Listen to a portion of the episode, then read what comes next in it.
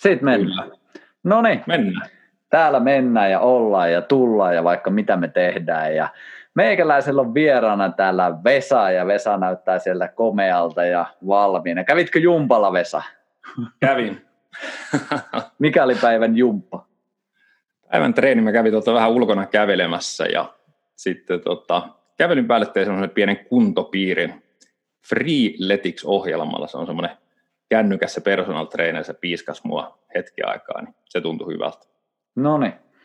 Meikäläinen on nähnyt sua moneen otteeseen pääasiassa yleensä tuolla Joutsan viikonlopuissa, miesten viikonlopuissa ja ollaan tässä moneen otteeseen päästy juttelemaan, mutta en ole oikeastaan koskaan päässyt kyselemään sun tarinaa tarkemmin ja nyt ajattelin sen tehdä tässä ihan podcast-muodossa ja sulla on tietyllä tavalla mun mielestä semmoinen aihe ja tarina taustalla, mikä varmasti tässä ajassa puhuttelee ja koskettaa aika montaakin. Sen takia ajattelin, että tämä on äärimmäisen hyvä ottaa teikäläinen lauteille.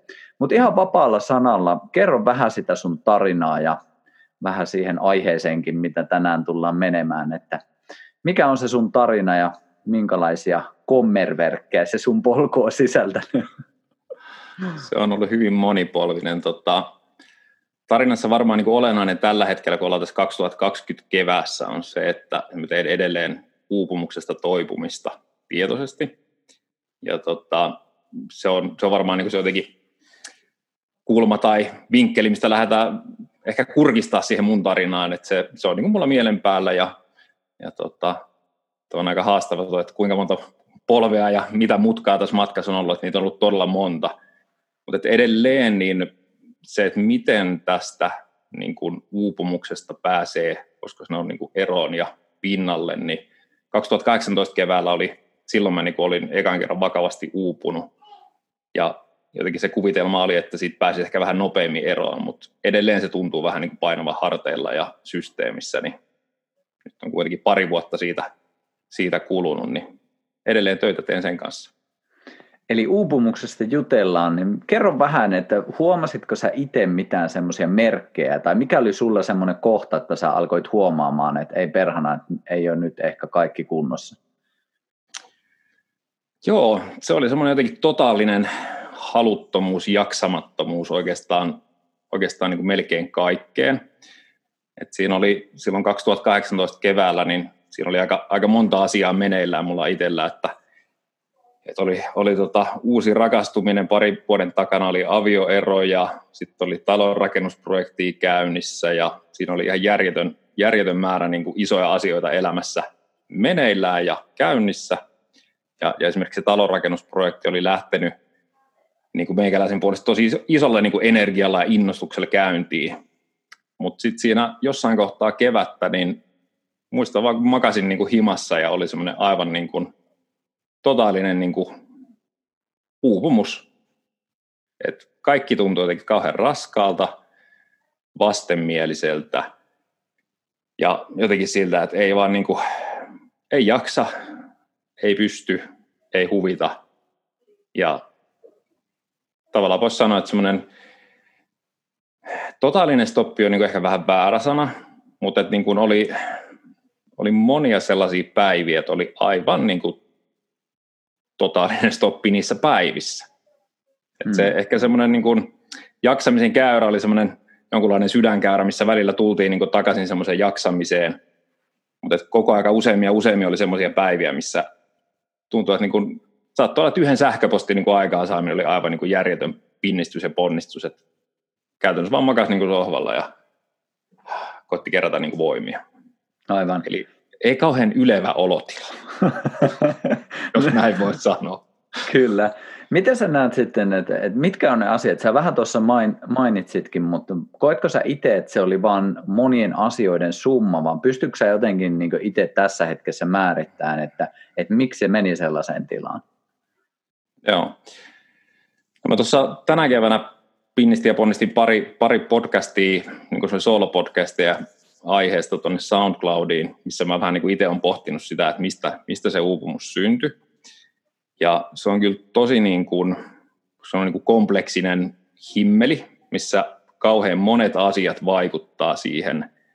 Ja ja mä oon sitä niin kuin, oikeastaan nyt tässä, niin kun on tätä toipumista tehnyt, niin tärkeä, tosi tärkeä osa sitä toipumista mulle on ollut se, että mä oon niin hahmottanut niitä tekijöitä, mitkä on vaikuttanut niin tässä lyhyellä aikavälillä siinä 2018 keväässä, että mitkä siinä oli tietyllä tavalla niin kuin päällä. Ja sitten semmoisia, että mitkä on tullut jostain niin kuin pidemmältä ajalta. Ja, ja sanotaan, että niin se pisimmät, pisimmät niin kuin vaikuttimet, niin kyllä ne vain niin kuin lapsuuteen asti menee. Ja, ja tavallaan semmoiset niin kuin lapsuuden kokemukset ja, ja voi puhua niin kuin lapsuuden traumoista. Ja, ja sitten semmoinen niin kuin keskipitkän välin vaikutin, niin on mun kahden, kahden pojan syntyminen tuossa tota, 2012-2013, jolloin voisi sanoa, että niin meni unirikki, jos nyt tämmöistä termiä sallitaan käytettävän, niin se, että se uni oli niin kuin huonoa vuostolkulla ja pienet lapset piti hereillä, niin tavallaan niin kuin yksistään se olisi niin kuin todella niin kuin, voisiko sanoa niin mielenterveydelle ja jaksamiselle tosi haastava juttu niin, niin sitten puhumattakaan siitä, että 2016 kesällä mä erosin, sitten siinä niin puoli vuotta sen jälkeen rakastuin uudestaan ja muutettiin yhteen ja alettiin rakentaa taloa ja siis niin kuin, lyhyt vastaus on, että elämän kokonaiskuormitus oli syy uupumukseen. Hmm. Joo, toi on mun mielestä hyvin puettu sanoiksi ja toi jotenkin hämmästyttää aina itseä kerta toisensa jälkeen, että miten paljon – loppupeleissä sen nuoruuskin meihin vaikuttaa, on se sitten ikä mikä tahansa, että me ehkä helposti kuvitellaan se, että no se mikä on takana, se on takana, että ei se tähän hetkeen enää vaikuta, mutta niin kuin ollaan tuolla, niin ja, sä, ja, ja.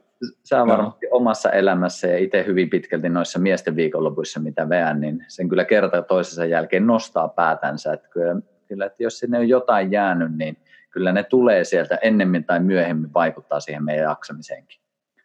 Joo. Ja toi on hauska, kun sanot tuosta, että jotenkin helposti ajattelee, että ei ne vaikuta, niin tunnustan, että on pitkään ajatellut, että eh, mitkä lapsuuden jutut, että eihän ne nyt muuhun vaikuta. Että iso mies mä oon ja kyllä mä pärjään ja kato, ky- kyllä mä oon, niin kuin, ei, ei ne muuhun vaikuta. Ei ole. Ja, ja tämän niin kuin, käsityksen muuttaminen itsestään, sen oivaltaminen, että hetkinen, että mä saan niin kuin, tunnistettua niitä asioita, mitkä lapsuudessa on edelleen vahvasti vaikuttaa mun eloon ja oloon, niin se on ollut tosi tärkeä osa. Ja, ja siinä se mun käsitys siitä, että kuinka paljon lapsuus vaikuttaa, niin on muuttunut niin kuin hyvin paljon. Hmm. Eli aluksi oli pitkään semmoinen käsitys. Muistan ihan elävästi jostain lukion psykan tunnelta, kun luettiin, luettiin lapsuuden vaikutukset, ja mä nauroin, että voi hyvä aika, mulla on ollut niin onnellinen ja hyvä lapsuus, että ei, ei, ei mulla ole mitään ongelmia. Hmm. Mistä tuohon on pakko tarttua, että miten, missä vaiheessa sä alkoit saamaan kiinni, että okei, että tämä lapsuus itse asiassa vaikuttaa. Muistatko jotain semmoisia hetkiä tai muistatko jonkun lapsuuden kokemuksen, että mikä sitten tuli aikuisielle mieleen? Että mikä oli se sun yhteys siinä, milloin sä havaitsit? Joo, tosi hyvä kysymys. Tota, äh, se oli 2018, kun mä olin Joutsassa sinun viikonlopussasi, ja, ja siellä oli Oh! siellä oli tota... Siellä oli totakin. siellä oli nimenomaan tätä näin. Uh, ja siellä oli myös Ukko. Ja, ja Ukko oli tarinoimassa tota sota, sotatraumoista ja, ja, tota, ja siellä oli paljon muita äijä, joiden kanssa puhuttiin siitä, että, että minkälaisia kokemuksia, missä, missä me mennään elämässä. Niin se jotenkin sellainen ehkä vahvin linkki sinne omaan lapsuuteen niin tavallaan aina täytyy vähän niin kuin yksinkertaistaa, että saa paketoitua asioita näin, mutta tunnistin tämmöisen niin puhumattomuuden trauman lapsuudessa, joka tarkoittaa sitä, että, että mulla oli jotenkin, mä koen, että perhe oli tosi turvallinen, hyvä, rakastava, mutta sitten mun niin perheen vanhempien kyky ää, sanottaa asioita, puhua asioista, tunteista, tarpeista, tämmöisestä, niin se oli ihan niin kuin kovinkin puutteellinen. Ja, ja si, sitä mä kuvaan tämmöisen niin puhumattomuuden traumalla. Ja, ja muistan 2018 täysiseminaarista Tommi Helstein kertoi omasta lapsuudestaan. Ja, ja hän sanoi sen silleen, että hänen lapsuudessaan oli niin kuin vanhemmat paikalla, mutta ketään ei ollut läsnä. Ja, ja se voi tietysti kuulostaa vähän jotenkin julmalta sanoa näin, mutta sitten se, mikä mua niin kuin lohdutti, lohdutti siellä Joutsan viikonlopuissa, kun oli paljon muita äijiä, kenen kanssa jutteli, niin ei se ollut ainoastaan mun kokemus, vaan se oli tosi monen muun kokemus lapsuudesta, että hei, että se on ollut aika niin kuin, voisiko sanoa niin kuin samanhenkinen, että se semmoinen niin kuin tunne, ähm, sokeus, sokeus on nyt vähän vahva sana, mutta se, että, että niin kuin tunneäly ja, ja niin kuin tämmöinen, sen, sen kehittyminen ja, ja kyky sanottaa niin kuin sisäisiä kokemuksia, ne ei ollut kauhean kehittynyt, niin siihen summautuu se puhumattomuuden trauma. Ja, ja mitä enemmän sitä niin opiskelee, että minkälaisia sosiaalisia eläimiä me ihmiset ollaan, niin sitä enemmän sen tajuaa, että kuinka suuri merkitys sillä on, että miten toiset ihmiset meidät näkee ja, ja miten meidän tarpeet tulee nähdyksi ja sanotetuksi. Kyllä. Joo, ja toi on siinä mielessä just silleen, että ei pelkästään just vaikka miesten viikonlopuissa tuu sitä yhtymäkohtaa, mutta sitten jos miettii oikeasti, mä oon itse 38, sä oot aika lailla samaa luokkaa, ehkä pikkusen muutaman vuoden vanhempi. Vähän vanhempi. Mutta niin jos miettii niin mua, mun ikäisiä ja siitä eteenpäin tai siitä vanhempia, niin jotenkin tuntuu aika yleiseltä teemalta se, että, että kun sille, siihen aikaan, mitkä on ollut ne kyvyt ja ennen kaikkea, että mitkä on ollut se ymmärrys siihen, että mitä vaikka työkalujen olemassa ja miten vaikka siihen läsnäolon tilaan pääsee, miten siitä oman mielen höpöttelystä pääsee edes hetkeksi sivuun, kun ei ole ollut niitä työkaluja. Tai ne ei ole ollut välttämättä niin helposti ehkä saatavilla, mitä ne nykyään on, niin on aika itsestään selvää, että totta kai, että suurin osa meistä on kasvanut semmoisessa ympäristössä, missä välttämättä ei ole osattu siihen läsnäolon tilaan mennä. Että se on enemmänkin tietyllä tavalla semmoinen realismi kuin syytös, että kun siihen aikaan ei vaan tiedetty paremmasta. Että nykyisin, kun meillä on erilaiset työkalut, workshopit sun muut, niin me helposti ehkä päästään opettelemaan sitä taitoa, mitä ei ole ollut. Et jotenkin tuntuu, että toi sun tarina varmasti on aika yleinen tarina meidän maassa. Ja se, tämä ei ole syytös, tämä ei missään nimessä syytös, vaan enemmänkin se, että se on vaan se tila, mistä me suurin osa ollaan tultu. Mutta se on ehkä jotenkin itselle inspiroivinta tästä, että se ei tarvi olla se tila, mistä jatketaan eteenpäin, vaan sitä oikeasti voi harjoitella ja lähteä kehittämään. Miten sä oot lähtenyt sitä, varsinkin tätä puhumattomuutta työstään? Joo, no se on itse asiassa ollut varmaan semmoinen elämänmittainen matka. Et, et mä muistan joskus 18-vuotiaana, kun silloin, silloin sen tyttöystävän kanssa vähän harjoittelin riitelemistä, mitä mä en, mä en niin ennen sitä ollut opetellut enkä osannut. Ja silloin mä muistan, että, että mulla kävi niin tämmöinen oivallus, että hei, et tunteet, että ne on jotain niin ihan todellista. Että ne ei ole vain niin tämmöinen joku psykologian kirjojen sivulla oleva mielen kuvitelma, vaan että se on ihan, ihan niin fyysistä todellisuutta meidän – meidän niin kuin kehossa ja, ja sitä kautta mielessä, niin sieltä, sieltä asti on sitä niin kuin reissua tehnyt. Ja sitten niin kuin tällä hetkellä ja pitkään on niin kuin ammatikseni tehnyt coachingia, joka on vuorovaikutusta ja kokemusten sanottamista, tunteiden sanottamista, niin jotenkin mä jossain vaiheessa ajattelin, että niin, mä oon ehkä tehnyt ammatin itselleni siitä, mitä mun tarvii eniten elämässä opetella näin se tuppaisi menemään aika monella meistä. Ja se on hämmentävää, että just missä on ehkä ne omat haasteet ollut, niin sieltä sitten tulee myös se meidän vahvuus. Ja itsekin koen, että oma työ on mennyt vähän sitä kautta, että, että tietyllä tavalla ei se ihme ole, että teen miesten kanssa hommia, kun oma isä kuoli silloin, kun olin aika nuori, että se oli tietyllä tavalla jäini keskustelut ehkä sieltä käymättä, niin nyt sitten perhana käydään niitä joutsassa ukkojen kanssa. Mutta mitä sä sanoisit, koska mä uskoisin, että tätäkin varmasti moni mies kuuntelee, niin mitkä sulla on ollut semmoisia ehkä kannustavia steppejä siihen puhumiseen?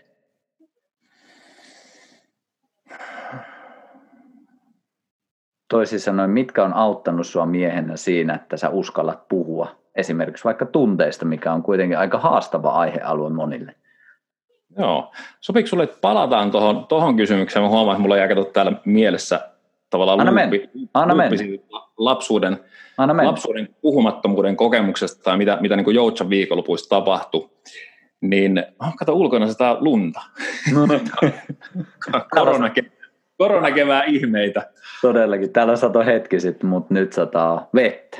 Mutta joo, jatka vaan. Close joo. Close to loop. Ähm, joo, eli muista Ukko, Ukko tuota kertoi kerto niin oman isänsä sodan kokemuksista ja sotatraumasta – ja, ja sitten Ukko niin kuin tiivisti tutkimuksia suomalaisen, en muista minkä tutkijan tutkimuksia niin kuin siitä, että miten sotatrauma siirtyy sukupolvelta toiselle. Ja yksi asia mulle kolahti jotenkin ihan niin kuin todella isosti oli se, että, että siinä tarinoinnissa Ukko sanoi, että kun se ää, sotatrauma siirtyy niin sukupolven yli, eli mun isän isä on ollut sodassa, sitten mun isä on saanut sen kasvatuksen, minkä on omalta isältään ja äidiltään saanut, ja sitten mä oon taas omalta isältäni saanut sen, sen kasvatuksen ja äidiltä. Niin se sotatrauma on siirtynyt niin kuin mun isän sukupolven yli mulle. Ja sen niin kuin, jotenkin, että mulla mielessä se linkitty jossain kohtaa, että hetkinen, kun mulla on niin kuin elämän, elämän niin kuin varrella ollut masennusta melko, melko vakavaakin niin kuin muutamaan otteeseen, niin se, se niin kuin masennus on luonteelta jotenkin tosi hähmyinen. Et, et se niin kuin, siinä ei ole tavallaan niin kuin mitään järkeä, koska tavallaan ulkoisesti mulla on kaikki ihan hyvin, mutta sitten musta tuntuu ihan järjettömän huonolta. Ja se on semmoinen jotenkin mystinen niin kuin olotila, että, ja missä niin kuin se helposti syyttävä sormi alkaa osoittaa itteensä, että no, kun ympäristössä ei ole kauheasti mitään vikaa, niin varmaan se on sitten mussa se vika. Se vahvistaa sen masennuksen monttua ja kierrettä. Ja, ja semmoinen niin kuin yksi vapauttava oivallus mulla oli se, että, että kun sotatrauma siirtyy sukupolven yli, niin se haamuistuu. Ja silloin mun niin kuin naksahti jotenkin päässä välähti se, että hetkinen, se niin kuin mun masennus ja sitten se niin kuin Ukin kokemukset sodassa ja se, että miten hän on käsitellyt niitä, niin siinä on joku niin kuin selkeä linkki. Ja sitten kun mä olin sanottanut sitä niin kuin puhumattomuutta eh, niin kuin omasta lapsuudesta, ja sitten kun mä muistin, että hetkinen, että mä muistan niin pienenä poikana, mä useamman kerran niin kysyin Ukilta, että, että kerro jotain sodasta. Sellaisen pienen pojan uteliaisuudella. Ja se vastaus oli, että hän ei halua puhua siitä. Mikä on älyttömän ymmärrettävää. Mutta sitten se oli myös jotenkin sellainen mä ymmärsin, että hetkinen, että se on ollut se hänen tapansa selvitä niistä sodan kauhuista. Että hän ei vaan ole puhunut niistä, koska jos hän olisi alkanut puhumaan niistä, niin se olisi todennäköisesti ollut jotenkin, ne tunteet olisi tullut pintaan ja, ja se olisi ollut niin kuin liian vaikea käsitellä. Niin silloin se niin kuin, tapa selviytyä niistä sodan traumoista on ollut puhumattomuus. Ja se on sitten siirtynyt jotenkin siinä tavallaan, miten, miten ollaan tunteiden äärellä – niin kuin jotenkin semmoisena logiikkana siihen perheeseen ja, ja sitten se on niin kuin kulkenut eteenpäin. Niin tämä oli semmoinen yksi tosi, tosi niin kuin tärkeä ja iso oivallus, mitä mulla on tullut niin kuin siitä, että miten että ensinnäkin tavallaan niin omat lapsuuden traumat ja sitten se, että siellä on niin kuin sukupolven takaisia juttuja, mitkä vaikuttaa. Siinä tuli vähän niin kuin mind blown hetki niin tosi positiivisella tavalla. Mm. Joo, ja toi on mun mielestä kiehtovaa myös, että noi on niin kuitenkin tietyllä tavalla vaikeasti hahmotettavissa, varsinkin jos emme esimerkiksi tiedetä, mitä meidän isovanhemmat on, mitä ne on kokenut ja minkälainen tapa. Esimerkiksi itse en ole tavannut heitä koskaan, he on kuollut ennen kuin mä oon syntynyt, niin, ja uskon, että aika monella varmasti se yhteys on enemmän ja vähemmän tavalla tai toisella – heikentynyt sitten, että just sitten jos miettii, että kun on ihmisillä vaikeuksia, on haasteita, on ehkä sitä uupumustakin, niin ei se aina ihan yksinkertaista ole sanottaa sitä, että mistä helkkarista tämä johtuu. Et niin kuin sanoit, että niin kuin, tämä on aika moni, monisyinen vyyhti, ei pelkästään uupumus, vaan jos miettii ihmisyyttä yleensäkin, niin meihin vaikuttaa niin moni asia. Ja just se, että ei, ei, välttämättä kaikesta me ei koskaan päästä jyvälle, mutta onneksi aina jostain päästään ja niihin asioihin voi sitten myös vaikuttaa. Se on just näin. Se on just näin. Ja jotenkin niin kuin uupumukseen liittyen, niin, niin mä muistan, että mulla itsellä on ollut vähän tämmöisiä niin kuin yksinkertaisia ajatuksia, vähän samalla tavalla kuin niihin lapsuuden traumiin, että ei minulla niitä ole ja ne ei minun vaikuta, niin, niin uupumukseen liittyen mulla on ollut vähän niin kuin samanlaisia käsityksiä, että no että se on niin kuin tyhmä, joka uupuu, että se vaan teki liikaa töitä. Tämmöinen niin myyttisen yksinkertainen tuomio siitä, että miksi joku on uupunut.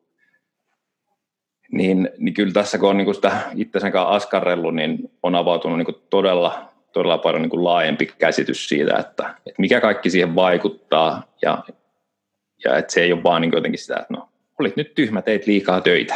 Mm, mm. siinä, siinä on niin kuin, joo, paljon, paljon ymmärrettävää ja, ja en ole varmasti läheskään kaikkea vielä oivaltanutkaan niin kuin aiheesta, että tutkimukset jatkuu. Heitä jotain, tässä on tullutkin jo tosi paljon, mutta nyt ne on tullut niin ripotellen, niin pistä muutama semmoinen, mitkä sun mielestä ajaa ihmisiä uupumukseen? No mä voin parhaiten puhua omasta kokemuksesta. Mä oon tunnistanut esimerkiksi itselläni niin kuin, no nämä mainitut kokemukset, mutta sitten ehkä semmoisia vähän niin kuin, koska on mielen ominaisuuksia, niin itselläni on taipumusta perfektionismiin, tunnollisuuteen, kunnollisuuteen, asioiden hyvin tekemiseen, vastuun kantamiseen, tämmöiseen. Ja, ja sitten jos mä mietin äh, parisuhdetta, olin kuusi vuotta naimisissa 2010-2016, niin siinä aikana mä tunnistin itsessäni läheisriippuvuuden, ja, ja läheisriippuvuudessa niin yksi olennainen semmoinen taipumus, mikä, mikä on, niin on semmoinen syyllistyminen. Että jos joku toinen syyllistää mua, niin sitten mä alan miettimään, että no, mikä se mussa on, että miksi tämä nyt menee, ja tavallaan niin kuin ylivastuullisesti kantaa toisten tunteista vastuuta, niin si- siinä tuli nyt pari. Mm. Perfektionismi, läheisriippuvuus. Mulla on tunnistanut erityisherkkyyden. Siitäkin mä olen ensin sitä mieltä, että koko erityisherkkyys on ihan vain joku huppa keksintö, että, että ei sellaista ole olemassakaan, että se on vaan niin kuin joidenkin itkupillien keksintö, että, että ne voi pitää itseään erikoisina ja erityisinä, mutta, mutta on nyt ymmärtänyt, että itse asiassa on niin kuin ihan eläimissäkin todettu niin kuin fysiologinen, voisiko sanoa niin kuin viri, viritys, ja, ja se esiintyy meissä ihmisissä myös. Ja, ja siinä se olennainen juttu on, että erityisherkkä prosessoi asioita syvemmin kuin lainausmerkeissä tavallinen ihminen. Joo, ja toi on semmoinen teema, pikkusen menen offroadille, sivupolulle, mutta pakko mennä, koska tämä on semmoinen asia, mitä itse on tässä viime aikoina tosi paljon pyöritellyt, että, että me yleensä ymmärretään ihmisiä siitä tasolta, missä me itse ollaan. Ja sitten jos, jos meillä ei ole kokemusta jos, jostain asiasta, on se uupuminen, on se erityisherkkyys, on se mikä tahansa, niin me helposti ajatellaan sitten just, mitä säkin tuossa vähän mainitsit, että ei niitä ole olemassa, koska se meidän kokemus on jotain muuta tai se meidän uskomus maailma on jotain muuta. Ja ainakin itse on niin tosi, tosi fiiliksissään siitä, että, että kaikki mitä on olemassa, mitä mä en koe, on mahdollisia. Mä en tiedä, onko ne totta, mutta jotenkin itse ainakin lähtenyt siitä kulmasta nykyään liikenteeseen, että no se on mahdollista. Siinä on mahdollisuus, että on, enkä viittaa edes näihin, vaan ihan yleisesti, koska on niin paljon asioita, mutta on jotenkin semmoinen itseä tosi paljon viime aikoina kiehtonut asia, että vitsi, kaikki on mahdollista, mutta silti mulle ei tarvitse lukita mitään yhtä, että näin se on tai näin se on, vaan antaa se vapaus. Mutta jos, jos ei anna vapautta esimerkiksi jollekin toiselle vaihtoehdolle, niin helposti sitten tyrmää kaikki. Et mä tiedän, mun mielestä se on vähän jopa silleen Jumalan asemaan hyppääminen, että minä tiedän kaiken, minulla on kaikki kokemukset, minulla on kaikki tieto, minulla on kaikki tutkimukset tällä taustalla. silleen, kaikki muut te olette väärässä. Et se on sille aika ylimielinen statement, että, että noi ei ole totta ja noi ei ole totta. Ainoastaan tämä, mitä minä olen, on totta. Et jotenkin ainakin itse fiilistelen tosi paljon sitä pienuutta, mitä meissä on. Että eihän me loppupeleissä tietä juuri mistään mitään. en tiedä resonoiko tämä, mutta tämä on semmoinen, mitä itse olen fiilistellyt viime aikoina tosi paljon. Resonoi, resonoi tosi kovaa. Että se niin kuin perfektionismiin mä oon tunnistanut, että, että siihen niin kuin liittyy, no jotenkin ainakin mun mielestä siihen on linkittynyt tämmöinen vähän niin kuin besserwisser, joka, joka niin Besserwisser tarkoittaa, on saksankielinen sana, joka tarkoittaa paremmin tietäjää. Eli se, jolla on aina se vähän ylempi, vähän parempi tietämys kaikesta. Ja on itse, voisiko sanoa, ollut kovin, kovin taipuvainen siihen, että, että tota, olen tiennyt kaikesta paremmin. Ja sekin on semmoinen niin kuin taipumus, että no ensinnäkin se on niin kuin kovaa duunia tunnistaa, että niin, tää, mulla on tämmöinen taipumus, että mä tuppaan, tuppaan ajattelemaan, että mä oon pikkasen piirun verran fiksumpi kuin kaikki muut. Niin se voi olla aika viiltävä kokemus niin kuin, äh, tunnustaa itselle, että niin, tälleen tämä mun pää toimii. Mm. että et tämmöistä niin tarinaa se tuottaa. Ja, ja sitten jotenkin, voisiko sanoa pehmennellä, pehmennellä niitä omia ajatuksia, ja sitten ei myöskään niin kuin välttämättä uskoa niitä kaikkia omia ajatuksia, jotka kertoo tämmöisiä. Mutta joo, tunnistan niin kuin äärimmäisen hyvin tuommoisen jumalaisen tietämisen moodin. Tämä perusmoodi. Tällä mennään joka Tällä, päivä.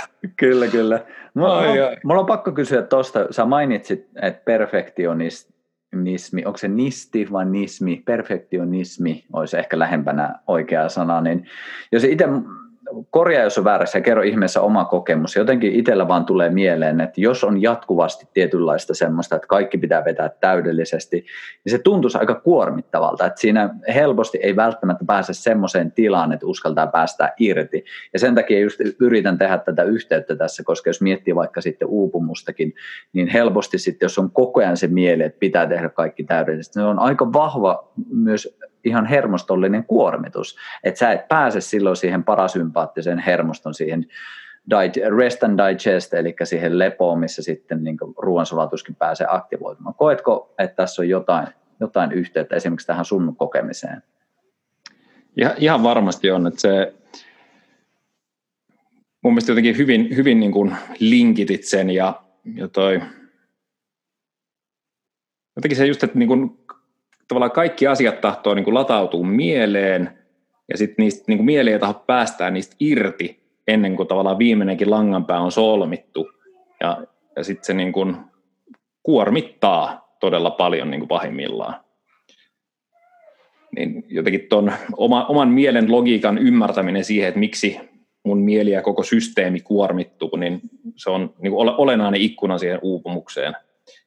Ja haluan samaan hengenvetoon sitten sanoa sen, että et, et, mikä mulle usein käy on se, että kun mä ymmärrän jotenkin mielen toimintaa ja, ja miten mun mieli toimii, niin sitten tulee helposti, mä alan sitten syyttämään itteeni siitä, että, no, että mun pitäisi nyt niin kuin olla parempi ja paremmin käyttää mun mieltä ja olla fiksumpi. Ja sitten heti kun mä alan kuulla semmoista pitäisi, että mun pitäisi nyt toimia eri tavalla, mun pitäisi tehdä toisella tavalla, niin sitten mä tiedän, että siellä puhuu semmoinen niin kuin, ehkä semmoinen perfektionismin ääni, jo, jolloin niin kuin aina asiaa siitä, että miten asiat pitäisi tehdä paremmin. Et siinä on semmoinen niin kuin vahva, että pitäisi tehdä paremmin. Ja, ja se sitten niin kuin, se on mulle semmoinen herätyskello siihen, että okei, nyt, nyt ei ole niin kuin, jotenkin semmoinen ydinviisaus ei ole äänessä, vaan että siellä on semmoinen jotenkin painostava perfektionisti, joka koittaa tehdä maailmasta ja minusta täydellisen ja ei taku varmasti tuo onnistumaan siinä. Aivan. Mulla on pakko kokeilla vähän kepille jäätä. Mä en tiedä, ootko koskaan, pysä, ootko koskaan pysähtynyt siihen, että silloin kun sulla on tuommoinen hetki tai tilanne, että siellä on semmoinen tietynlainen täydellisyysääni päässä, niin että minkälainen kehollinen kokemus se on? Miltä, toisin sanoen, miltä se tuntuu? Pystytkö jotenkin kuvailemaan sitä, että mitä sussa tapahtuu ihan sen pään lisäksi? Miten sä koet sen kehossa? Hyvä kysymys. Tai päässä. Niin, hyvä kysymys. Siinä on jonkunlainen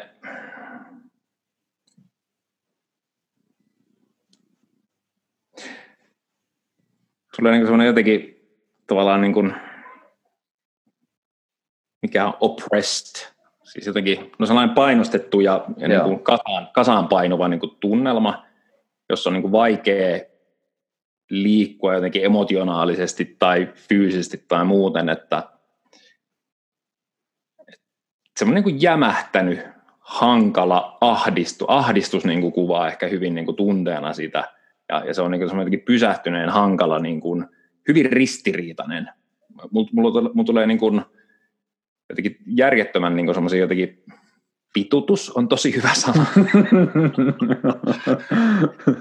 et, et se, semmoinen, niin kuin, taisi käyttääkin tämmöistä termiä kuin, niin kuin vitutuksen multihuipennus, niin se on, se on jotenkin pahimmillaan semmoinen, mihin pääsee semmoisessa niin kuin omassa hässäkässään, kun ei onnistu, onnistu tekemään jotain muuta. Hmm. Ihan tosi loistavasti kyllä kuvattu ja jotenkin itse samaistun tosi vahvasti siihen, että silloin kun mielessä on luupea päällä, niin mulla on ainakin se hyvin semmoinen niin puristava kokemus. Se tuntuu, että niin mun nyrkitkin on ihan fyysisesti, niin ne, on, ne on oikeasti tämmöisessä asennossa. Eli ne, ketkä nyt ei näe tätä videolta, niin mulla on kädet nyrkissä. Että se on ihan tosi selkeä fysiologinen vastine, että miten jumissa mun mieli on, niin, mun keho on niin ihan samassa tilassa. Et tosi loistavasti mun mielestä kuvattu. Ja toi on ainakin itsellä ollut semmoinen kiehtova, mitä on niin havainnoinut itsessä, että okei, että nyt mulla on, niin kuin, miksi mulla on näin vaikeita, niin mitä mun kehossa tapahtuu, mitä siellä, mikä siellä on meininki. Ja ihan sitten monesti lähtenyt sen kehon, niin kuin tiedät, niin tuo kehollisuus on itselle hyvin tärkeä työkalu, että, että monesti sitä mieltäkin lähden jumppaan sitten sen kehon kautta. Joo, ehdottoman tärkeä. Mutta taisi jäädä se ajatus vähän kesken siitä, että et, et kun ymmärtää sen oman mielentoiminnan vaikutuksen siihen omaan oloon, niin sitten se on mulla ehkä, no siinä on ollut tavallaan niin hyvät ja huonot puolet. Et hyvä puoli on se, että, että mä oon kehittänyt omaa niin kuin ymmärrystä mielen toiminnasta ja itseni johtamista, niin kuin, miten mä johdan mieltäni ja asetan tavoitteita ja teen mindfulnessia ja sitä ja tätä ja tota. Mutta sitten siinä on ehkä vähän niin kuin mulla unohtunut se niin kuin keho ja, ja niin kuin, että miten mun kroppa vaikuttaa siihen omaan olotilaan. Ja, ja niin kuin tosi tärkeä osa niin kuin uupumuksen ymmärtämistä mulla on ollut se, että, että mä oon hahmottanut sen niin kuin punen rikkimenemisen ja, ja niin kuin pikkulapsivaiheen niin kuin pitkäaikaisvaikutukset ja, ja hyväksynyt, että ne on, ne on niin kuin tosi jotenkin syvällä kehossa ja se ei niin kuin korjaannu ihan sillä, että mä koitan nyt nukkua vähän paremmin, vaan että se niin parempia unia niin, niin eteen on tehnyt niin kuin nyt useamman vuoden töitä ja, ja paljon on mennyt eteenpäin, mutta ei ne edelleenkään ole, niin kuin, enkä tiedä tuleeko koskaan niin kuin samanlaisiksi kuin ennen, ennen sitä niin kuin, sanoa, pahinta, pahinta pikkulapsia aikaa. Aivan. Otetaan toinenkin luuppi, suljetaan se. Meille jäi vielä se puhumis, niin. puhumisasia vähän kesken. Eli mitkä sulla on auttanut siihen, että sä oot oppinut puhumaan? Joo. No sitten kyllä niin kun, jos mä ajattelen, niin kyllä se niin kuin seurustelusuhteet. Et siinä, siinä jotenkin se, se vähän niin kuin suhde naiseen toimii paremmin, jos osaat puhua. Tämä voisi olla silleen niin kuin tämän, tämän podcastin sitaatti. joo, Suhde joo. toimii paremmin kuin osaa puhua. Mutta joo, jatka vaan. Anteeksi. Se, se on semmoinen, joo, ehdottomasti yksi semmoinen selkeä, että jos mä ajattelen niin kuin, niin kuin te, teini-ikää ja siitä eteenpäin, kun on, on niin kuin seurustellut, niin kyllä se jotenkin sieltä niin kuin lähti se uteliaisuus, että no hetkinen, että miten tässä nyt olisi jotenkin parempi, parempi olla, olla yhdessä ja, ja toisen kanssa. Ja, ja sitten toinen varmaan iso, iso vaikutus mulla on ollut niin kuin työelämään ja se, että miten ihmiset vuorovaikuttaa työelämässä.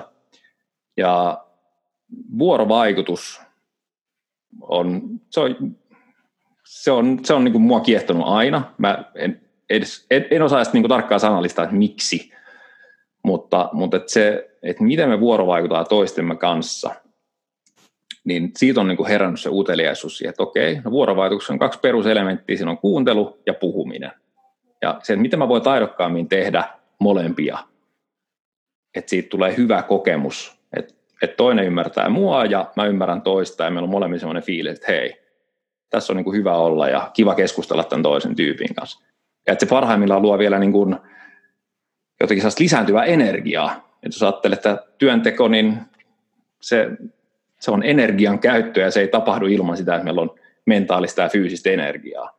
Ja miten me pystytään siinä vuorovaikutussuhteissa työpaikalla, kotona, jotenkin sillä tavalla puhumaan ja kuuntelemaan, että se lisää hyvää oloa ja energiaa. Niin jotenkin tämän niin kuin yhtälön ymmärtäminen on saanut sit mut opiskelemaan ja ymmärtämään syvemmin ja syvemmin sitä, että okei, mitä, mitä kaikkea tässä voikaan tehdä, että, että tämä menee paremmin. Hmm. Joo.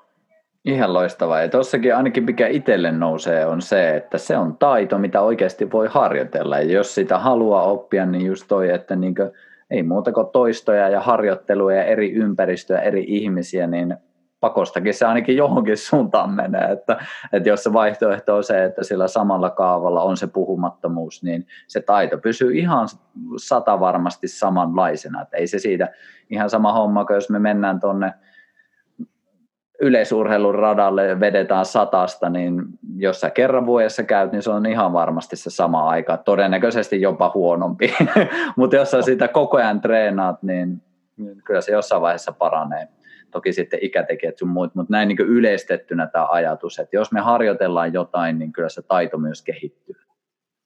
Joo, todellakin, todellakin. Mulla on tuolla kirjahyllyssä, siellä on Carol Dweckin kirja Mindset, ja Carol Dweck on tutkinut growth, growth mindsettiä, joka on, voisi sanoa, tämmöinen niin taitokeskeinen ajattelu ja, ja uskomus siihen, että oikeastaan kaikki osaamiset, mitä meillä on, niin, tai ominaisuudet osaamista, niitä voi ajatella niin kuin taitojen kautta, että on se joku fyysinen kyvykkyys tai tunnekyvykkyys tai mentaalinen kyvykkyys, niin ne on taitoja, joita voi harjoittelemalla oppia paremmaksi. Ja se on jotenkin tosi keskeinen niin kuin mun omassa koska no elämän filosofiassa, että koko ajan tässä reenataan ja opitaan uutta ja se ei niin kuin missään vaiheessa lopu. Ja se itse asiassa antaa tosi paljon niin kuin palkitsevaa fiilistä ja merkitystäkin elämään, kun on uteliaasti oppimassa.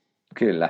Ja tuossa itse asiassa tulee pieni löyhä aasisilta, mitä on pakko seurata, koska jotenkin jos mä mietin sitä, että okei, jos otetaan nyt vaikka se uupumus taas tähän vähän keskiön, niin, niin helposti ainakin itse olen huomannut se, että jos mulla on kehossa joku olotila päällä, että jos se jatkuu ja jatkuu ja jatkuu, niin sitä alkaa pitämään automaationa, että okei, nyt mulla on tämä ja nyt mulla on tämä. Ja, ja siitä helposti tulee sitten, että niin kuin, vähän niin kuin luovuttaa, lyö hanskat tiskiin, että okei, tämä nyt vaan on mulla tämä uupumus. Niin tuliko sulla tämmöistä tietynlaista ehkä samaistumista siihen, että minä olen tämä Vesa ja minä olen tämä uupun? Tuliko siihen jonkinlaista ehkä jopa uhriutumista? hyvä kysymys. No ihan varmasti, varmasti tuli sitä semmoista, niin kuin, että se, oh, kyllä se, se niin kuin uupumuksen monttu, niin se on jotenkin niin syvä ja pimeä pahimmillaan, että, että kyllä siellä niin se ja en tiedä, siis ehkä mulla se on nimenomaan ollut sitten syvä ja pimeä sen takia, että mulla on ollut sitä niin masennus, masennusta niin kuin elämän varrella muutamaan otteeseen, niin se on sitten ehkä maustanut vielä sitä omaa uupumusta. Mutta kysyisin vielä uudestaan se kysymys, mä putosin sinne montun pohjalle. no mä kysyn, ehkä, mä kysyn ehkä toista kautta vähän eri sanoilla, koska jotenkin itse fiilistelen sitä, että, mä menen vielä kauemmas. Mikä sun tilanne tällä hetkellä? Missä kohtaa sä oot menossa tämän uupumuksen kautta? Joo, hyvä, hyvä kysymys. Eli mä oon itse niin hahmottanut sen sille, että se 2018 kevät, siinä oli vakava uupumus, 2019 kevät uupumus, ja nyt 2020 keväässä, niin tuossa helmikuun alussa tajusin, että mulla on niin ylikunto. Ja, ja se oli niin siis fyysinen ylikunto, että, että mä niin kävin kaverin kanssa juokseen kisaa portaat ylös yhtenä, mikä lauantai vai sunnuntai päivänä, ja sitten mä nukuin äärettömän huonosti seuraavana yönä. Se herätti mut niinku sen äärellä, että hetkinen, että katsotaan täältä Ouran HRV-datasta, että miten se on mennyt, niin oli mennyt niinku koko aika alaspäin ja, ja tunnisti niin fyysisistä oireista, että, että niin sellainen levoton sydän iltaisin, kun meni sänkyyn, niin siitä levottomasta sydämestä mä tunsin, että, että nyt on niin ylikunto ja rasitus päällä, niin se, tämä on jotenkin mielenkiintoinen nyt, että missä mä nyt menen tässä 2020 keväässä, niin tämä on niin kuin, tosiaan siinä helmikuun alussa mä tajusin sen ylikunnon ja sitten mä niin kuin lopetin, lopetin äh, salitreenit siinä kohtaa ja, ja keskityin vaan niin kuin kävelemään ja olemaan luonnossa koko helmikuun. Mä nimesin se itselleni HRV helmikuuksi tarkoituksena saada HRVtä eli sykevälivaihtelua vähän niin kuin ylemmäksi, joka on mittari, mittari sille, että on niin kuin vähemmän stressiä systeemissä. Niin, niin on niin kuin selkeästi paremmassa paikassa ja, ja se, niin kuin ne montut, mihin välillä tässä niin kuin tänä keväänä on putoillut, niin ei ole ehkä ollut niin syviä. Mutta sitten haastavaa on jotenkin se, että, että kun jotenkin mieli haluaisi sanoa, että no kaksi vuotta hei, niin kyllähän tämä nyt pitäisi olla jo kunnossa. Että mikä tässä nyt vielä niin kuin mättää. niin sen niin kuin hyväksyminen, että, että tässä niin kuin edelleen tarvii tehdä töitä ja en mä kyllä tässä niin kuin nuoremmaksikaan niin kuin tuu vuosi vuodelta, että sitten taas niin kuin muut tekijät alkaa vaikuttaa siihen omaan oloon ja näin, niin tota, ihan kohtuu hyvässä kohdassa menen, mutta et aika tietoisesti pidän mielessä sitä, että, että, tota, että siellä on sitä niin kuin, sanoa uupumustausta, se voisi olla niin semmoinen ajatus. Aivan. Ja y- yksi pysäyttävä ajatus, mikä, äh, mikä muistan toi, mikä se on se suomalainen nainen, joka kirjoitti Uuvuksissa kirjan, nyt ei mieli tavoita, no mutta kuitenkin Uuvuksissa suomalainen, suomalainen nainen kirjoittanut kirjan, niin siinä oli jossain kohtaa oli tota, tehty tutkimusta niin kuin ihmistä, joilla on diagnosoitu uupumus, ja niin oli tehty aivokuvannus, ja sitten oli palattu näin ihmisten äärelle jollain tietyllä aikavälillä ja katsottu, että miltä ne aivot niin kuin näyttää. Ja, ja se niin kuin uupumuksen merkit pystyy niin kuin aivokuvannuksessa näkemään siellä aivoissa. Ja se, mikä oli mielenkiintoista ja mikä jäi mulle semmoiseksi niin herätteeksi ja muistutukseksi mieleen, oli se, että vielä niin kuin kuusi vuotta sen diagnosoidun uupumuksen jälkeen, niin ne merkit näkyy aivokuvassa. Hmm. Ja, ja tämä oli mulle semmoinen muistutus siitä, että okei okay, Vesa, että nyt niin kuin ihan rauhassa teet tätä toipumista, että tämä ei ole välttämättä vuodessa eikä kahdessa niin kuin tehty, vaan että tässä voi mennä vähän pidempään. Aivan. Sen verran kysyn tähän väliin, että oliko tämä Uuvuksissa Liisa Uusitalo Arolan kirja? Juurikin se. Kiitos, Joo. kun löysit tämän. Joo, laitetaan se tuohon linkkeihin. Varmasti monilla se saattaa kiinnostaa, niin mun mielestä Ehdottomasti. Ihan, ihan tärkeä pointti. Mutta tuosta jos mä menen vielä siihen, että mihin mä, mihin mä lähdin, vie, lähdin viemään tätä juttua, että, että oliko sulla jossain vaiheessa semmoinen hetki sitten, että sä alkoit näkemään, että okei, että mä vähän vien aasinsiltaa sinne mindsettiin ja siihen mielentilaan, että, että oliko sulla semmoisia hetkiä, että sä alkoit uskoa, että okei, ehkä mä voin olla jotain muutakin kuin uupunut? Tai työskenteletkö tälläkin hetkellä sen kanssa?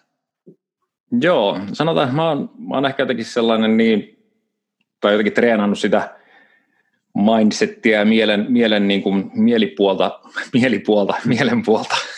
Olen treenannut itsestäni mielipuolen. tota, et ehkä mä sanoisin, että mulla on niin semmoinen koska keskimääräistä niin kuin virtaavampi tai joustavampi identiteetti kuin ehkä sitten keskimääräisellä ihmisellä, en tiedä onko tämä tyhmästi sanottu, mutta se, että, että niin kuin silloinkin kun mä oon ollut niin kuin masentunut, niin mä en ole tehnyt siitä masennuksesta jotenkin niin kuin identiteettiä itselleni, enkä mä oon myöskään tehnyt tästä niin kuin uupumuksesta jotenkin sellaista slogania, että olen uupunut, tai että se on jotenkin se mun niin kuin identiteetti, että kuka mä oon, vaan että se on se jotenkin kokemus, minkä läpi mä kuljen tässä. Ja ja on ollut aika niin kuin tietoinen siitä, että parempaan päin ollaan menossa ja, ja teen töitä sen eteen. Ja joo. Joo, se oli mun... vastaa sun kysymykseen? Nyt sä itse asiassa vastasit kaikkiin noihin kysymyksiin, mitä mä tässä asettelin ja mihin yritin johdatella tätä. Ja toi oli just se, mitä mä halusinkin tietää. Mun mielestä toi on tosi hienoa ja jotenkin jopa erikoista, koska helposti se menee ainakin mun kokemuksen mukaan siihen, että me samaistutaan, että me pidetään, että, että jos mulla on joku oire tai tauti tai jopa sairaus, että minä olen yhtä kuin tämä, että siitä tulee niin vahva osa sitä identiteettiä, niin mun mielestä on tosi inspiroivaa kuulla, että sä oot pystynyt havainnoimaan ja erottaa se, että okei, että tämä on tila, mikä mulla on ehkä päällä, mutta mä en ole yhtä kuin tämä tila. Tosi tärkeä mun mielestä pointti. Kiitos Teemu. Joo, ja kyllä se kertoo siitä, että jos, jos nytkin olet ollut ennen tätä treenaamassa, että kyllähän siellä on niin kuin paljon, paljon sitten tehty oikeasti sisäistä työtä tämänkin asian suhteen. Että eihän ne, ainakin mulla ei, jos mun uskomusmaailma on semmoinen, että ei, ei mikään oikeasti muutu itsestään, että kyllä niille asioille vaan pitää tehdä asioita, että ne oikeasti lähtee muuttumaan. Että, että iso hatunnosto, vaikka ei edelleenkään sitä hattua tässä. tulisiko, sulla, tulisiko sulla jotain sitten ihan, ihan tämmöisiä ei tarvi silleen, että teen näin, että näin sinä pääset mm. uupumuksesta pois, mutta silleen ihan sen oman kokemuksen pohjalta, että, että mitä sä sanoisit semmoisille ihmisille, mä uskoisin, että niitä varmasti on, jotka on tälläkin hetkellä uupuneita, niin minkälaisia ehkä ajatuksia tai sanoja heittäisit siihen suuntaan? Ehkä voisin aloittaa vaikka niin kuin 2019 kevään semmoisesta niin kuin teemasta, minkä mä itselleni muotoilin. Ja se tiivistyy yhteen sanaan, joka on hyväksyntä.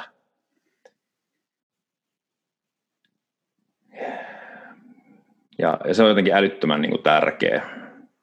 Kun osa sitä niin kuin uupumukseen ajavaa, voisiko sanoa niin kuin sisäistä dynamiikkaa, on semmoinen, että jotenkin hyväksy omaa väsymystään tai kykenemättömyyttään tai huonosti jaksamista –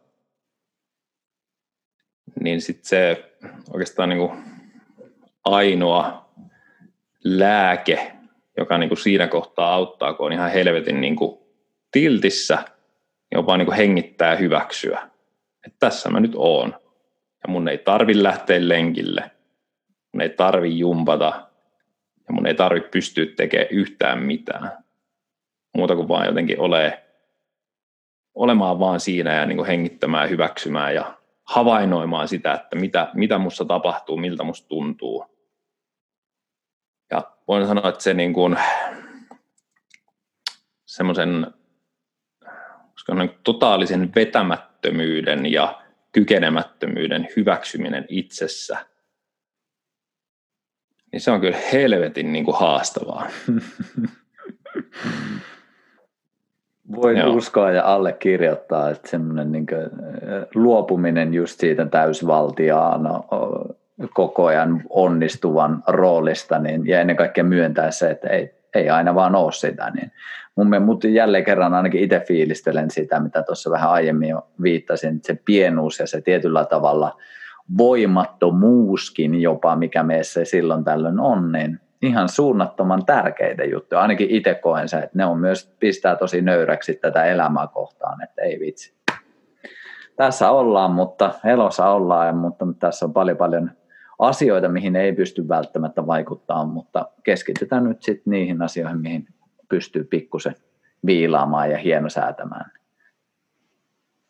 Tulisiko jotain muuta? Hyväksyntä, mikä on varmasti todella, todella oleellinen juttu siellä, mutta tuleeko muuta? Joo kyllä tulee siinä niin kuin se 2018 kevät, niin oikeastaan mikä tahansa semmoinen, mä en, tiedä, mä, mä en tykkää semmoista niin kuin sanasta sairaus paljonkaan, mutta, mutta kun sanotaan, että niin kuin, no se on niin kuin mielenterveyshaasteita, että on se nyt sit syömishäiriötä tai masennusta tai uupumusta tai sitä tai tätä tai tota, niin kyllä se on niin kuin vanha viisaus on se, että, että jotta sä voit alkaa niin kuin toipumaan ja, ja tekemään niin kuin asioita sen eteen, että sä voit paremmin, niin tarvii tunnistaa ja tunnustaa, että mikä se oma olotila on. Ja tämä niin kuin tunnistaminen ja tunnustaminen, niin kyllä muistan siitä 2018 keväästä, niin tosiaan ammatikseni teen coachingia, joka on henkilökohtaisia kasvuprosesseja esimiehille johtajille. Coachasin yhtä johtajaa, ja, siinä alkoi vaikuttaa siltä, että no hänellä, hänellä saattaisi olla vähän niin kuin uupumuksen merkkejä ilmassa ja, ja voisi olla hyvä, hyvä niin kuin tsekata tilannetta vaikka työterveyshuollon kanssa. No siitä vähän keskusteltiin ja sitten viisas coach Vesa tulee kotiin ja pysähtyy itsensä äärelle ja miettii, että hmm, olenkohan minä uupunut? Ja muistan sen kirkkaan äänen, joka vastasi, en ole.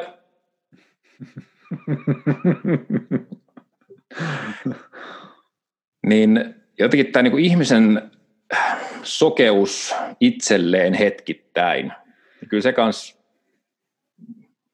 sitä, sitä jumalaista tietäjää, niin oli, oli, oli, oli semmoinen niin herättävä hetki siihen, että niin, että en mä tajunnut silloin keväällä vielä sitä kunnolla, että mä olin uupunut. Vaan se tuli siinä niin kuin pikkuhiljaa, kun mentiin sitä kevättä eteenpäin ja mä tein siinä tiettyjä ratkaisuja ja muutoksia elämässä ja, ja niin kuin aloin vähän hahmottaa, mistä se on kyse, niin se, se tavallaan niin kuin, oikeastaan niin kuin tunnistaminen tuli mulla niin kuin jälkijättöisesti joskus 2018 siinä niin kuin kevään kesän aikana. Ja, ja se on niin kuin tietyllä tavalla jatkunut myös se, että se ei ollut semmoinen, että, että saman tien kun mä olin siinä kevässä, että mä olisin tajunnut, että joo joo, tuupumuksestahan tässä on kyse, vaan että se oli semmoinen epämääräinen niin kuin hankaluus, joka piti pystyä jotenkin tunnistamaan ja tunnustamaan, ja se, se oli niin kuin prosessi. Että se ei tullut semmoisena, että no niin, tästä on kyse, vaan se pikkuhiljaa avautui, kun, kun antoi sille niin kuin aikaa ja itselleensä aikaa. No aivan. Jotenkin aika kiehtovaa noissa kaikissa on se sitten tunnistaa ja tunnustaa tai hyväksyntäkin, niin noin kaikki ainakin itselle niin kuulostaa siihen, että viittaa hyvin vahvasti vaan siihen niin ihan puhtaaseen läsnäolotilaan tulemiseen, että ei ole pelkästään siellä mielen simulaattorissa pelaamassa sitä menneisyyttä tai tulevaisuuden niin peliä, vaan oikeasti silleen pysähtyä myös tähän, että hei, mitä mulle kuuluu? Jep. Missä mennään? en tiedä, mit, mitä sä itse fiilistelet, mutta ainakin itselle se tuntuu hyvin vahvasti. Että en, en nyt sano, että se nyt välttämättä kaikkea siitä velastaa, mutta se on varmasti yksi oleellinen tekijä ihan kaikessa, että tullaan oikeasti enemmän ja enemmän läsnä siihen, että, ja mitä enemmän ollaan läsnä, niin sen helpompaa on myös havaita se, että mitä oikeasti on tapahtunut ja tapahtumassa just nyt. Kyllä. Vielä kun kysyit noita, mikä en edes muista mitä kysyin, mutta huomaan, että mulla tulee se kehollisuus. Kehollisuus niin kuin nousee semmoisena jotenkin tärkeänä elementtinä siinä, että, että mikä on niin kuin auttanut mua eteenpäin. Et, et siellä Joutsan viikonlopuissa sun kanssa on, on käyty kylmässä vedessä ja seisty hangessa paljaan jaloin. Ja, ja tota, no itse asiassa just paljaan, paljaan jalon hangessa seisomista, niin mä muistan semmoisen sloganin, minkä mä itselleni niin voima, voimalauseeksi tavallaan hitsasin tuonne mieleen, mieleen että antaa elämän tuntua. Et, et, et mä muistan sen hyvin elävästi, kun siellä ekaa kertaa lumessa seistiin paljaan jaloin, niin jossain kohtaa oli ihan sellainen panikki, että et, et eihän täällä, ei näin voi tehdä, että, että nämä jalat menee jotenkin pilalle ja mä kuolen tänne. Sitten kun siinä vaan niin seistiin, niin sitten se vaan niin tuntui. Ja ei se kenenkään jalat paleltunut eikä kukaan kuollut. Ja, ja, ja sitten sit se alkoi jossain kohtaa tuntua ihan niin kuin okolta, että, että näin voi tehdä. Niin se, se on ehkä semmoinen yksi palanen, mikä mua on auttanut sit siinä kohtaa, kun on semmoinen tosi hankala olla itsensäkaan semmoisessa niin kuin jaksamattomuudessa. Et kun siellä lähtee semmoinen joku, joku ahdistushankaluussetti niin kuin pyörimään, niin sitten jotenkin vaan niin kuin hengittää ja hyväksyä, että okei, että antaa se elämän tuntua. Että mun ei tarvitse tässä hetkessä niin kuin muuttaa sitä tuntemusta tai kokemusta, mikä mulla on, vaan mun tarvii vaan niin kuin hengittää ja hyväksyä koska se niin pyrkimys muuttaa jotenkin semmoista tosi ahdistavaa oloa, niin mulla ainakin toistuvasti käy silleen, että sitten mä vaan ahdistun lisää, kun mä en pysty muuttamaan sitä mun ahdistusta paremmaksi. Ja sitten joku sanoo, että no muuta nyt, tee jotain. No en pysty, äh, puh. Ja sitten se menee ihan semmoiseksi niin kuin, huh, Pelkkää solomua koko mieli sen jälkeen. Joo, koko ukko, ei ole pelkkä mieli, on koko ukko. juuri näin, juuri näin. No. Miten tuosta, mulla on pakko vielä kysästä siitä, että nyt jos mietitään sitä uupumusta, niin miten just toiset ihmiset, kaipasitko sä esimerkiksi itse just niin ihmisiltä tukea, vai oliko se enemmän, että minä haluan olla yksin tyylinen? Mitä se yleensäkin ajatuksia siitä herää? Hmm. Joo, älyttömän hyvä kysymys. Ah, Ehkä mä aloitan siitä, että, että mikä niin kuin mulle uupumuksessa ja masennuksessa on ollut, ollut tota, ää, jotenkin yhteistä tai yhdistävä on se, että, että silloin kun on tosi kökössä tilassa itsensä kanssa, niin siihen liittyy aika vahva niin semmoinen häpeällisyys siitä, että eihän nyt ihminen tälleen voi olla. Maata sohvalla vaan niin aostiltaan ja katsoa telkkaria, niin kuin tehdä ei mitään niin siihen liittyy niin valtava häpeä, että ei siinä niin halua soittaa tiedäkö, jollekin, että no hei, täällä mä makaan sohvalla ja helvetin paska olo ja mikä ei hoita. No niin, vähän niin kuin, että, hmm. äh,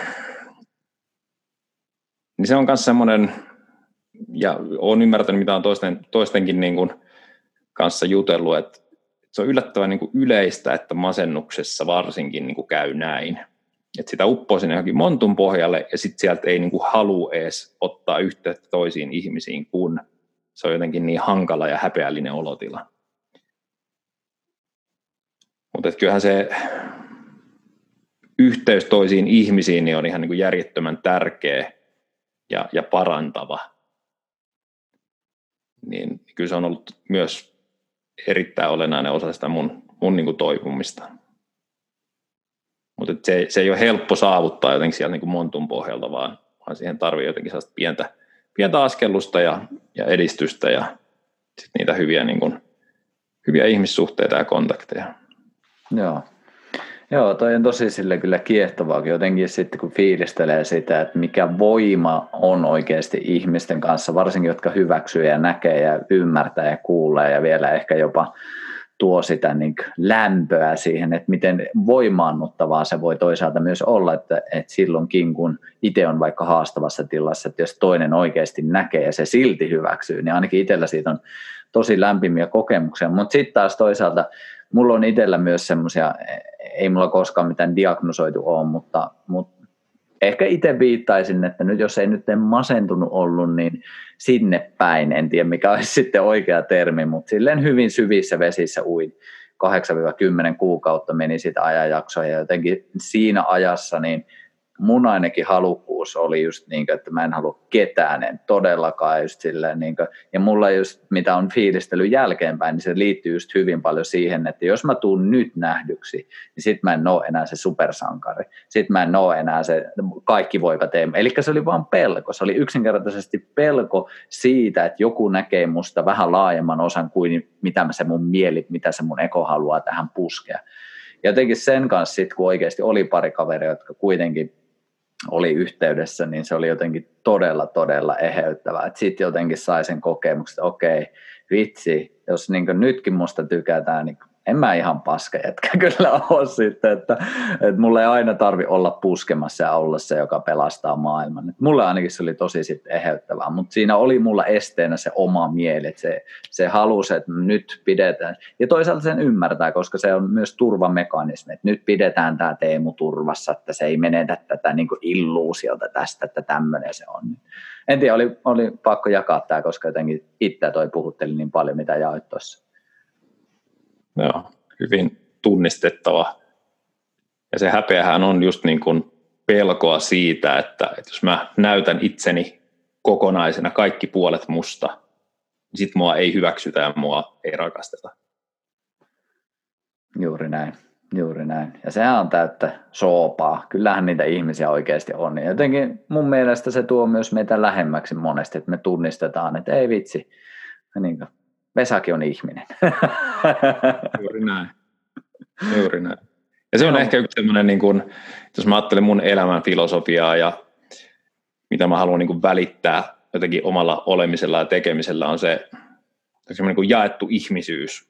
Et silloin kun me nähdään se niin kuin haavoittuva kokonainen ihminen siellä silmissä ja olemuksessa, niin se herättää jotain niin kuin tosi tärkeää siinä niin kuin meidän välillä ja, ja molemmissa ihmisissä. Ja, ja sen eteen mä niin kuin dikkaan tehdä töitä, että, että näin tapahtuu mahdollisimman usein. Se kuulostaa äärimmäisen hyvältä suunnalta. Keep going, anna mennä. Kyllä. Tuleeko vielä mitään äh, kirjallisuutta mieleen, vaan koetko, että onko se edes tarpeellista? Me, muut, yksi kirja tuossa mainittiinkin, joka mikä laitetaan mm. sitten linkkeihin, mutta oletko itse törmännyt silleen, vai onko se enemmän ollut sitten omaa prosessointia? No, siis mähän nyt on ihan semmoinen kirja, self-help friikki kaiken kaikkiaan, että tota, voisimme tuota yhden, yhden kirjan napata. Ja tässä vaiheessa te, ketkä ette tätä katso, niin Vesa hakee kirjan tuolta loistavasta kirjahyllystä, ja nyt Vesa on takaisin. Mikäs kirja? Mä näytän A- sulle. Atomic Habits, James Clearin kirja. Joo. Tämä on, tämä on ehkä semmoinen kuin yksi niistä mun suosikki, suosikkikirjoista jotenkin henkilökohtaiseen muutokseen ylipäätään, että toi ei ole millään tavalla niin kuin uupumukseen suoranaisesti, niin kuin, vaan ihan mi- mihin tahansa elämänmuutokseen, mitä me pyritään tekemään tapojen kautta, niin James Clearilla on niin kuin nimensä mukaisesti kirkkainta ajattelua aiheesta, niin kuin mitä planeetalta löytyy, uskallan, uskallan näin väittää. Ja, ja siinä se, mikä niin kuin mun mieli linkittää sen uupumukseen, niin siinä tärkeää on se, että, että niin kuin fokusoi niihin pieniin askeleisiin, pieniin juttuihin, eikä niin kuin odota sitä muutosta tapahtuvan niin kuin jotenkin isolla tavalla, vaan hyväksyä, että se on semmoista niin kuin kaksi askelta eteen, yksi taakse, välillä kaksi taakse ja yksi eteen. Ja, ja, ja siinä niin kuin aika, aika semmoisella jotenkin, mulla oli, joskus oli joku semmoinen niin metafora, joku elämässä rämpimisen, rämpimisen metafora, mutta että kyllä siinä niin väliin tulee vähän semmoinen rämpimisen tunnelma.